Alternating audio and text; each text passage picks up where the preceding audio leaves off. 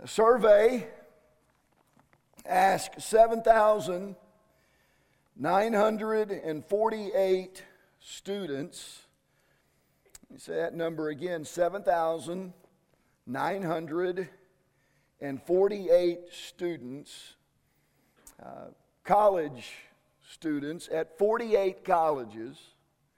Here's the question they asked What do you consider very important?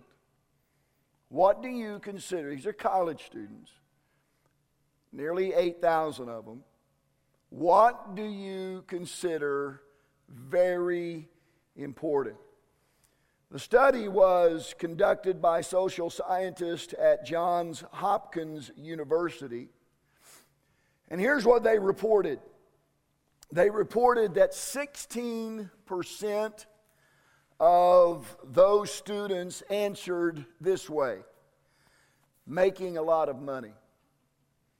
16% that said that's what they considered very important making a lot of money. But get this a whopping 75% said that their first goal was finding a purpose and meaning to my life. Now, I was surprised by that. I figured the number who considered making lots of money would have been significantly more than 16%. But 70, what I 75% said that finding a purpose and meaning in their life was very important to them. So I want to ask you two questions tonight. Number one, is life worth living? And number two, if so, how then should we live it?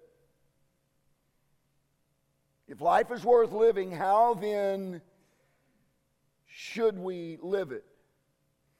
And I would submit to you tonight that the answers to these questions can be found in the writings of the wisest man to ever live.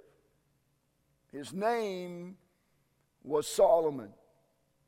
And he addresses the issue of life and how it should and how it should not be lived. He addresses those things in the 12 chapters of the book of Ecclesiastes. And with the Lord's help, I want to I want us tonight to revisit the book of Ecclesiastes in a series that we'll call Life. How then should we live? Brother Mike is working on a graphic, didn't have it done for tonight, but so we'll use that one. Not that it matters to you, but uh, that's going to be the title of, of this series Life. How then should we live? Unfortunately, there are scores of people in this world who just don't see life as something worth being lived. One such individual, an anonymous college student, left these thoughts about life just before committing suicide. To anyone in the world who cares, who am I? Why am I living? Life has become stupid and purposeless. Nothing makes sense anymore. The questions I had when I came to college are still unanswered. And now I am convinced there are no answers. There can only be pain and guilt and despair here in this world. My fear of death and the unknown is far less terrifying than the prospect of the unbearable frustration, futility, and hopelessness of continued existence. Now, to be clear, not every frustrated college student commits suicide. Amen to that. There are some who fight their way through the frustration, believing that if they can just graduate and get out of there and make it to the top, then they'll be all right. But alas, many of those who do just that soon discover that life at the top is really no better than anywhere else. Take John Berryman, for example. John Berryman was one of the poetic elite of his century. He seemed to have made every conquest a poet might crave. He was a beloved college professor, he was a Pulitzer Prize winner. His widespread acclaim brought him fame, friends, and followers. He had seemingly found the pot of gold at the end of the rainbow. But one frozen January in 1972, he came to the final stanza. John Berryman walked across a bridge in Minnesota, waved to a stranger, and then leaped to his death in the icy Mississippi River. We hear stories like that, and and we ask ourselves, why? And here's why, according to John Berryman. He said this at 55, half famous and effective, I still feel rotten about myself. Psychologist Carl Jung said in his book, Modern Man in Search of a Soul, he wrote this about a third of my cases are suffering from no clinically definable neurosis, but from the senselessness and emptiness of their lives. This can be described as the general neurosis of our time.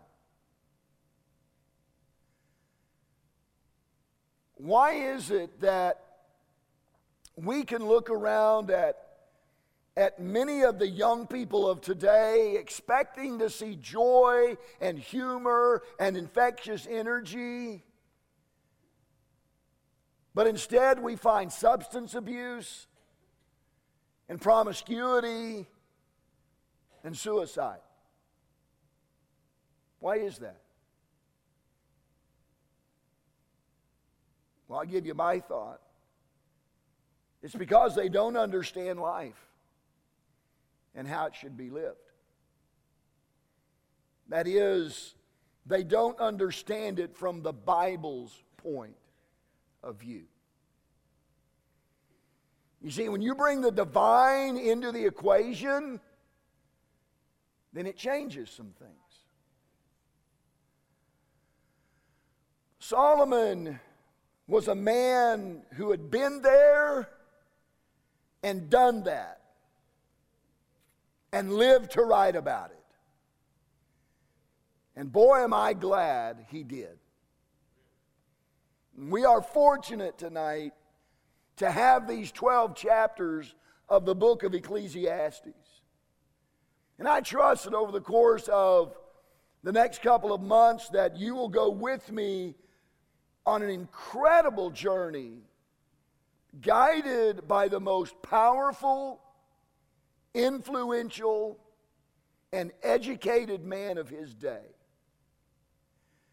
In our study, we will follow Solomon in his quest to discover the meaning of life.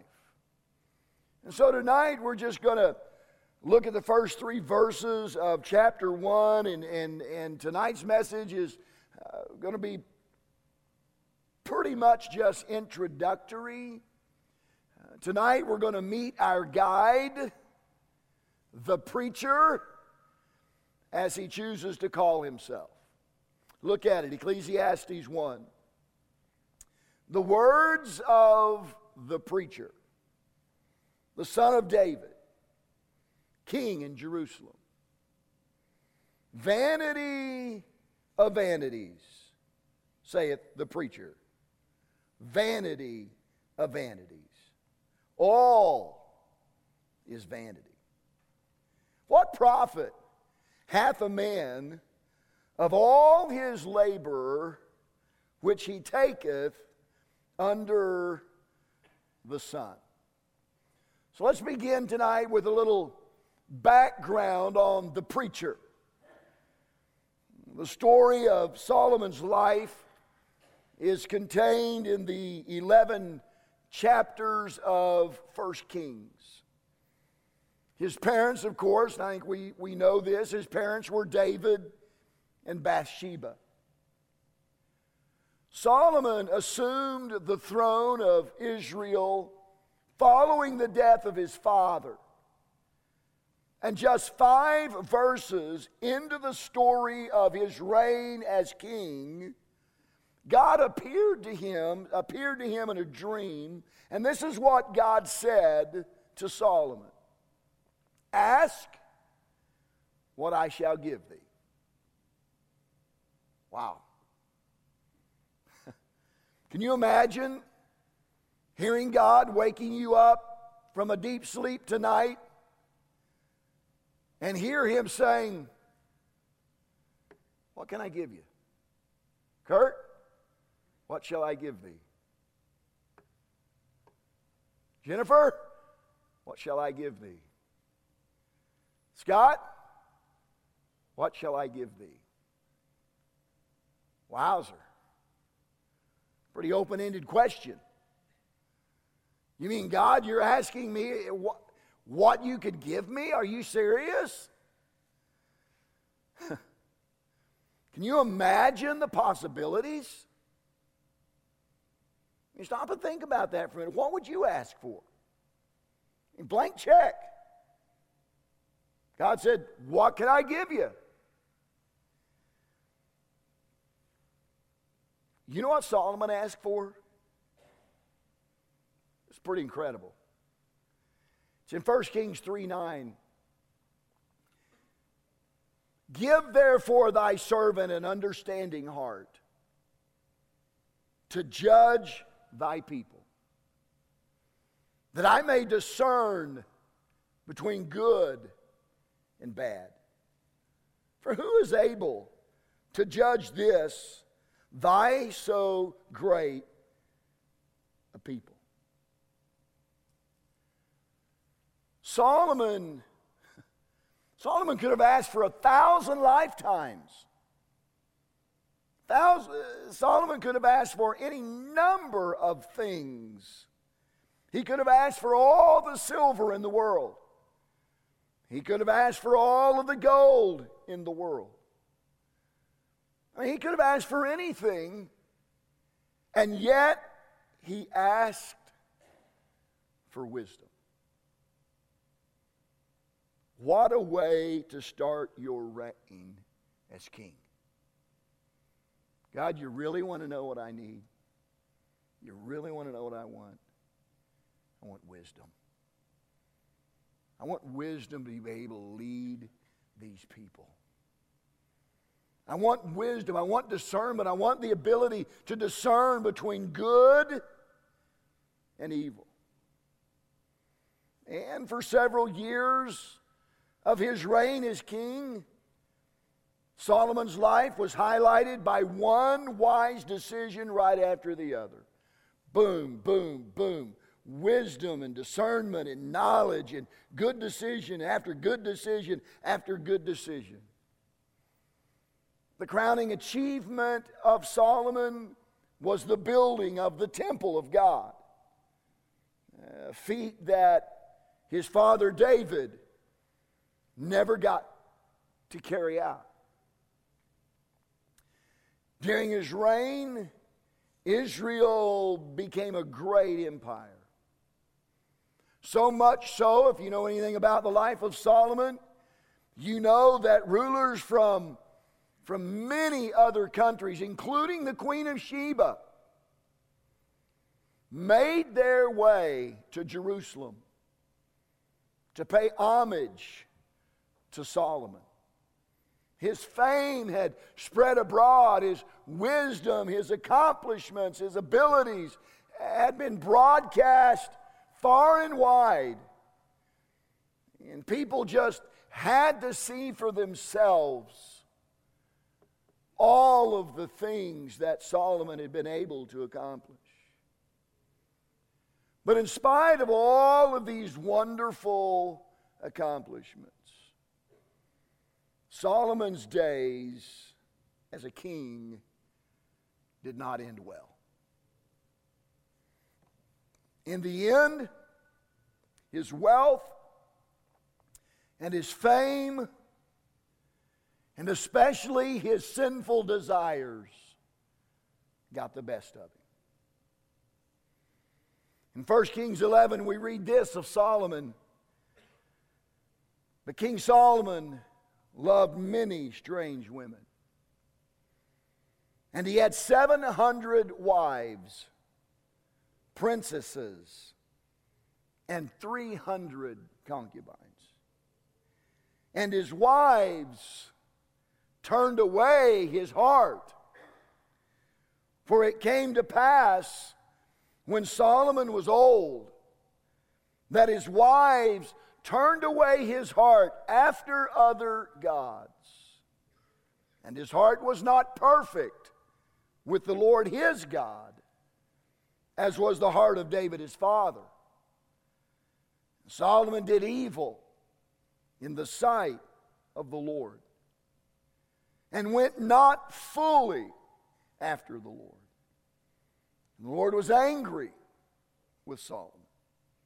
Wherefore the Lord said unto Solomon, For as much as this is done of thee, and thou hast not kept my covenant and my statutes, which I have commanded thee, I will surely rend the kingdom from thee, and I will give it to thy servant. So we're talking about the background of the preacher. He starts out wonderfully and asking God for wisdom and, and the discernment to know the difference between good and evil. And he makes one righteous and godly decision right after the other. But then he let lust get the best of him. And he surrounded himself with all of these women. And they ended up drawing his heart away from God to their gods. And in the end, God said, Everything I've given you, I'm taking away. And I'm going to give it to someone else. Now, what we read in the book of Ecclesiastes are the thoughts of Solomon as he revisited the wreckage of a wasted life.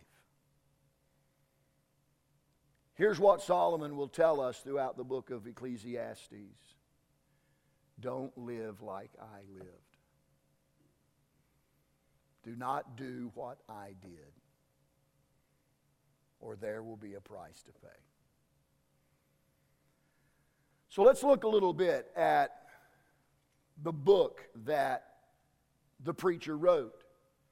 As one writer put it, Solomon put keys to his book at both the front and the back doors. Here's what he meant by that. In verse 2, we read it together. He said, Vanity of vanities, saith the preacher. Vanity of vanities, all is vanity. Two verses into the book. And then at the close of the book, at the end of chapter 12, he writes this Vanity of vanities, saith the preacher. All is vanity. The primary focus of Ecclesiastes is the futility of a life lived without God. That's the focus, it's the premise of his writings. It's about the worthlessness of an existence void of morality.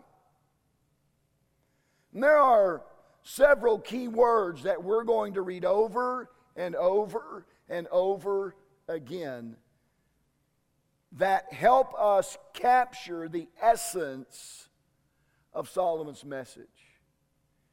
And right at the top is the word we've already talked about, the word vanity. Solomon is going to use that word over 30 times.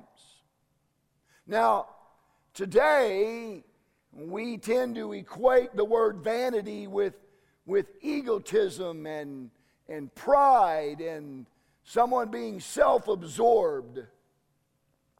But when Solomon used it, he did so to indicate emptiness and futility. He uses the word vanity to speak of that which is transitory and, and has little meaning.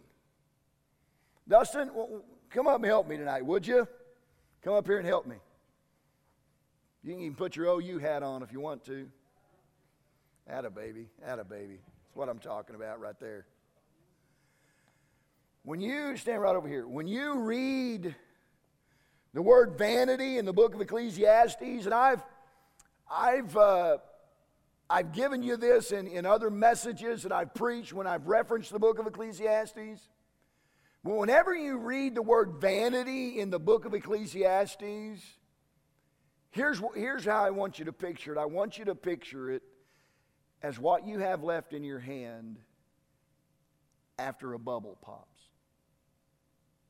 So let's see if we can if we can do this. I haven't blown bubbles in ages.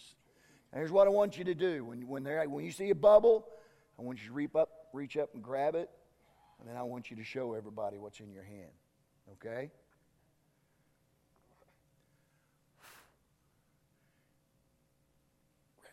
Now show them what's in there. Let's do it again. Let's come over here, show this side. They didn't get to see. They think you're holding out on them. All right, you reach up and grab that bubble, okay?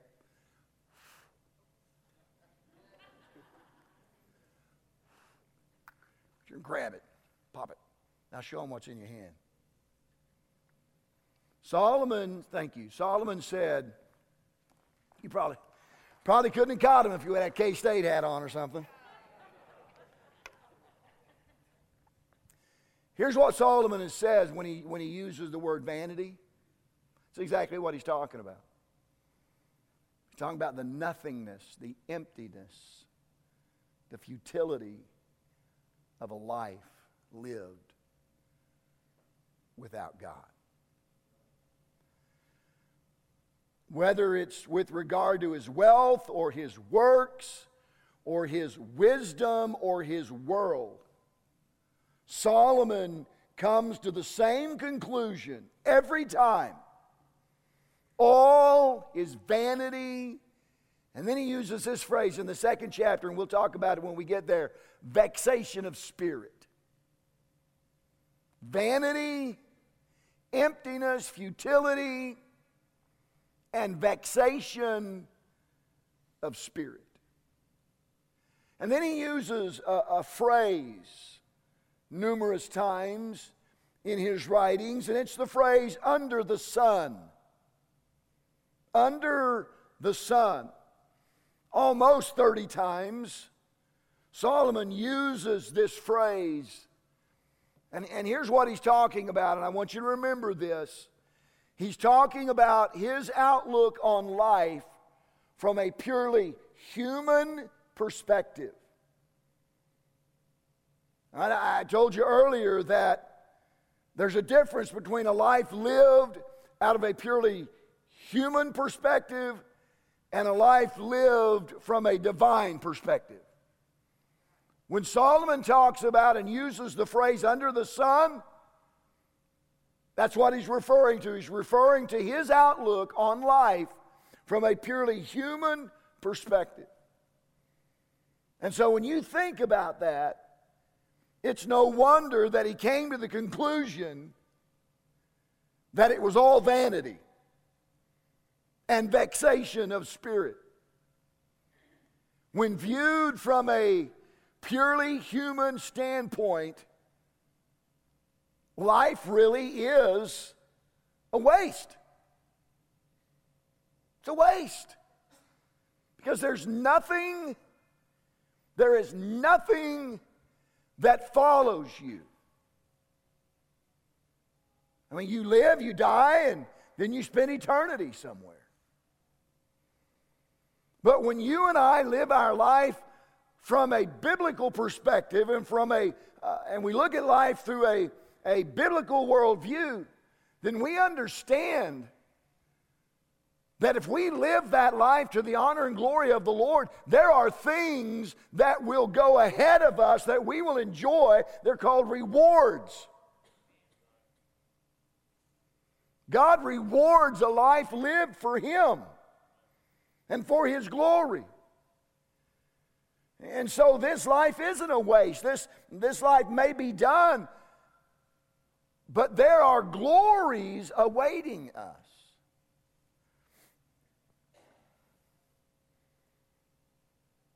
I mean, life lived without God just doesn't make a lot of sense. But thankfully, we have another perspective from which to view things. And as I've already alluded to, that's God's perspective. The great preacher from, from yesteryear, if you can ever get your hands on anything written by G. Campbell Morgan, I would encourage you to grab it up. It's good stuff. Here's how he summarized Solomon's outlook. He said this This man had been living through all of these experiences under the sun, concerned with nothing above the sun, until there came a moment in which he had seen the whole of life. And there was something over the sun. It is only as a man takes account of that which is over the sun as well as that which is under the sun that things under the sun are seen in their true light. You get that? It's when you and I, as I just said, when you and I begin, begin to view life from a heavenly perspective, from a biblical perspective, from a, uh, a worldview that is Bible based, then it puts everything under the sun in perspective. This really, this really has no eternal value. Our houses and our cars and our bank accounts and our popularity and our status and our position and our accomplishments, those things are nothing. When you view them with the understanding that there is more beyond this. Solomon also speaks of profit in the book of Ecclesiastes. The Hebrew word primarily means that which is left over. Profit is the opposite of vanity. Another word that we will read 23 times in 21 verses is the word labor. When Solomon speaks of labor in the book of Ecclesiastes, he's talking about working to the point of exhaustion and yet experiencing little or no fulfillment in your work. And I'm guessing we've all been there. I mean, you work your fingers to the bone. And at the end of the day, there's just no satisfaction. There's just no sense of accomplishment, no, no joy that comes from that. And let me tell you something tonight, church. That's easy to do when you fail to look at your work, whether it's spiritual or secular, as a ministry. Say, preacher, are we supposed to look at our work as a ministry? Well, according to Paul, we are.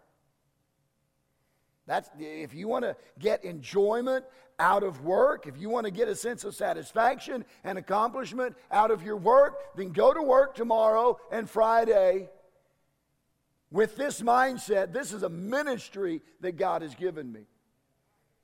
Preacher, where do you get that? I get it from Colossians chapter 3. Here's what Paul said Servants, obey in all things your masters according to the flesh. And we can make the translation in our mind tonight masters and servants, employers and employees. Okay? Servants, obey in all things your masters according to the flesh, not with eye service as men pleasers, but in singleness of heart, fearing God. In other words, I'm going to go to work tomorrow with this mindset. He's my employer in the flesh, but I've got someone beyond him that I want to please. I'm not going to do what I do today just to be a man pleaser. Just so at the end of the day, my boss may pat me on the back. Now, I'm going to do what I do today because I'm working for Jesus, because I'm working for God. And Paul says, And whatsoever ye do, do it heartily. As to who? The Lord, and not unto men. Knowing that of the Lord ye shall receive the reward of the inheritance, for ye serve the Lord Christ. Solomon talks about labor. And again, he's talking about working to the point of exhaustion, but yet receiving no satisfaction, no fulfillment from that. But again, I'll submit to you that if you will learn to approach your employment, your labor, your work from the perspective that I've got somebody above him or above her that's watching me. And it's God. And I'm really not working for them, I'm working for him. Then it'll change the way you view things. Another one of Solomon's favorite words is, is the word evil. Solomon uses evil to describe life as he sees it under the sun. The word evil speaks of that which is painful, sorrowful, difficult, and distressing. You say, wow, preacher, I'm not sure I really want to come to church on Wednesday night if it's going to be this kind of a downer every time. Well, the book of Ecclesiastes is not all doom and gloom. Okay? It's not all doom and gloom because Solomon also speaks of joy. Now, we'll read the word, the actual word joy, only three times. But we will read words related to joy, like enjoy and rejoice, and other words along those lines. And they're used numerous times. So it's not all doom and gloom. One point that Solomon makes is that God's gifts are to be received with joy and that they are to be enjoyed. One of the points that Solomon makes is this you ought to have fun in life. You ought to enjoy God's blessings. There's nothing wrong with having fun and enjoying life. But then he adds this caveat the only way to really do that is to live life according to God's Word.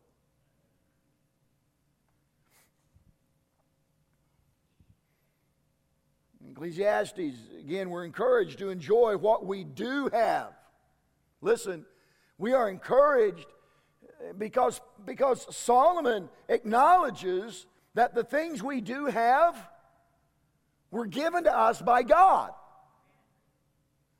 And so he encourages us to enjoy what we do have and not be so, listen, not be so concerned about what we don't have. Come on, we can get so focused on, well, I don't have this, and I don't have this, and I don't have this, and we get all down in the dumps when really we ought to be looking around and thanking God for what we do have. I do have this, and I do have this, and I do have that, and I do have that, and God, I thank you for it all. Listen, life is too short to be endured, it is meant to be enjoyed. And then the final word I'll draw your attention to is the word wisdom. Wisdom. There are over 54 references to wisdom in the 12 chapters of Solomon's book. Brother Tyler started a series weeks ago. He got one message into it, and then we interrupted him with all these other things. But in the book of, of uh, Proverbs, and we're going to talk a lot. He's going to talk a lot in the book of Proverbs about wisdom and what it is. In his God given wisdom, Solomon sums it all up, and we'll, we'll come to this uh, a couple of, excuse me, a couple of months from now when we get to chapter 12. But Solomon sums it all up like this Let us hear the conclusion of the whole matter. Fear God and keep his commandments. Fear God. Preacher, what, what's, what's life all about? It's about fearing God and keeping His commandments. And listen, we're going to we're going to talk about so many things before we get there, but in the end, Solomon sums it all up. Fear God, keep His commandments, for this is the whole duty of man. So take everything we talk about over the course of the next two, two months, condense it down, and here's what you come up with. Well, what did you learn from the book of Solomon, from the book of Ecclesiastes? Here's what I learned. I have, I have two responsibilities. One is to fear God, the other is to keep his commandments. And if you and I will live our life with those two goals in mind fearing God and keeping His commandments, then everything that Solomon challenges us to do and the things that he, he challenges us to avoid, that's exactly what we'll do. You know why Solomon did some of the things he did? Because he didn't fear God and he didn't keep God's commandments. And now he's at the end of his life and he's telling us, people, listen to me. Listen to me. Do not make the same mistakes I made. Fear God and keep his commandments. And then we'll close with this. Let's close with his belief. You say, well, preacher, is there any really like practical application, like something I could step out of here and put to practice like right away? For everyday life? And, and the answer is a resounding yes. There's going to be a lot of practical application. And I know it's not there tonight. This is introductory. But there will be things, solid things, concrete things that you can walk out of here with and put to practice. All of what we see in our day injustice, we're going to talk about crooked politics. We're going to talk about incompetent leadership. We're going to talk about guilty people allowed to commit more crime. We're going to talk about materialism. All of those things can be found in the pages of Solomon's commentary on life. How to deal with life when life stinks. We're going to talk about that. How do we deal with, with life when, it, when it's, it's disastrous and things come into our life that, that we never expected and, and things that we don't like? How do we deal with that? Solomon's going to teach us that. Solomon's belief was that life lived without God is of no account. And he had the life experience to substantiate that claim. I mean, Solomon, we don't find this phrase in, in the book of Ecclesiastes, but we can use it. Been there, done that. As a matter of fact, one of the sermon titles for this series will be just that Been there, done that. And then you might tack this on, and I have the heartache to show. I have the ruined life to show. Because Solomon has been there and he has done that. Solomon's belief was that life lived without God, again, is, is of no account. Solomon experimented with life. Just early on into this, this, this book, we're going to see all of the experimentation that, that existed in Solomon's life. And here's what we're going to find is that there was no lasting satisfaction in things like possessions or pleasure or power or prestige. He had every he had all of that. All of that. Yet by his own admission, his life was as empty as Dustin's hand. The message of Ecclesiastes is that there's no reason, listen to me tonight, and I'm done. There's no reason for you or I to repeat the same mistakes. There's no reason. There's no reason for the Christian life to be one of vanity when in all reality it can be one of victory. By the time we get through with this book, we'll not have an excuse for, for doing the non godlike things, the unbiblical things, the unscriptural things, the worldly things, the carnal things that we do. We'll have no excuse for doing that because we've been shown the futility of a life lived that way.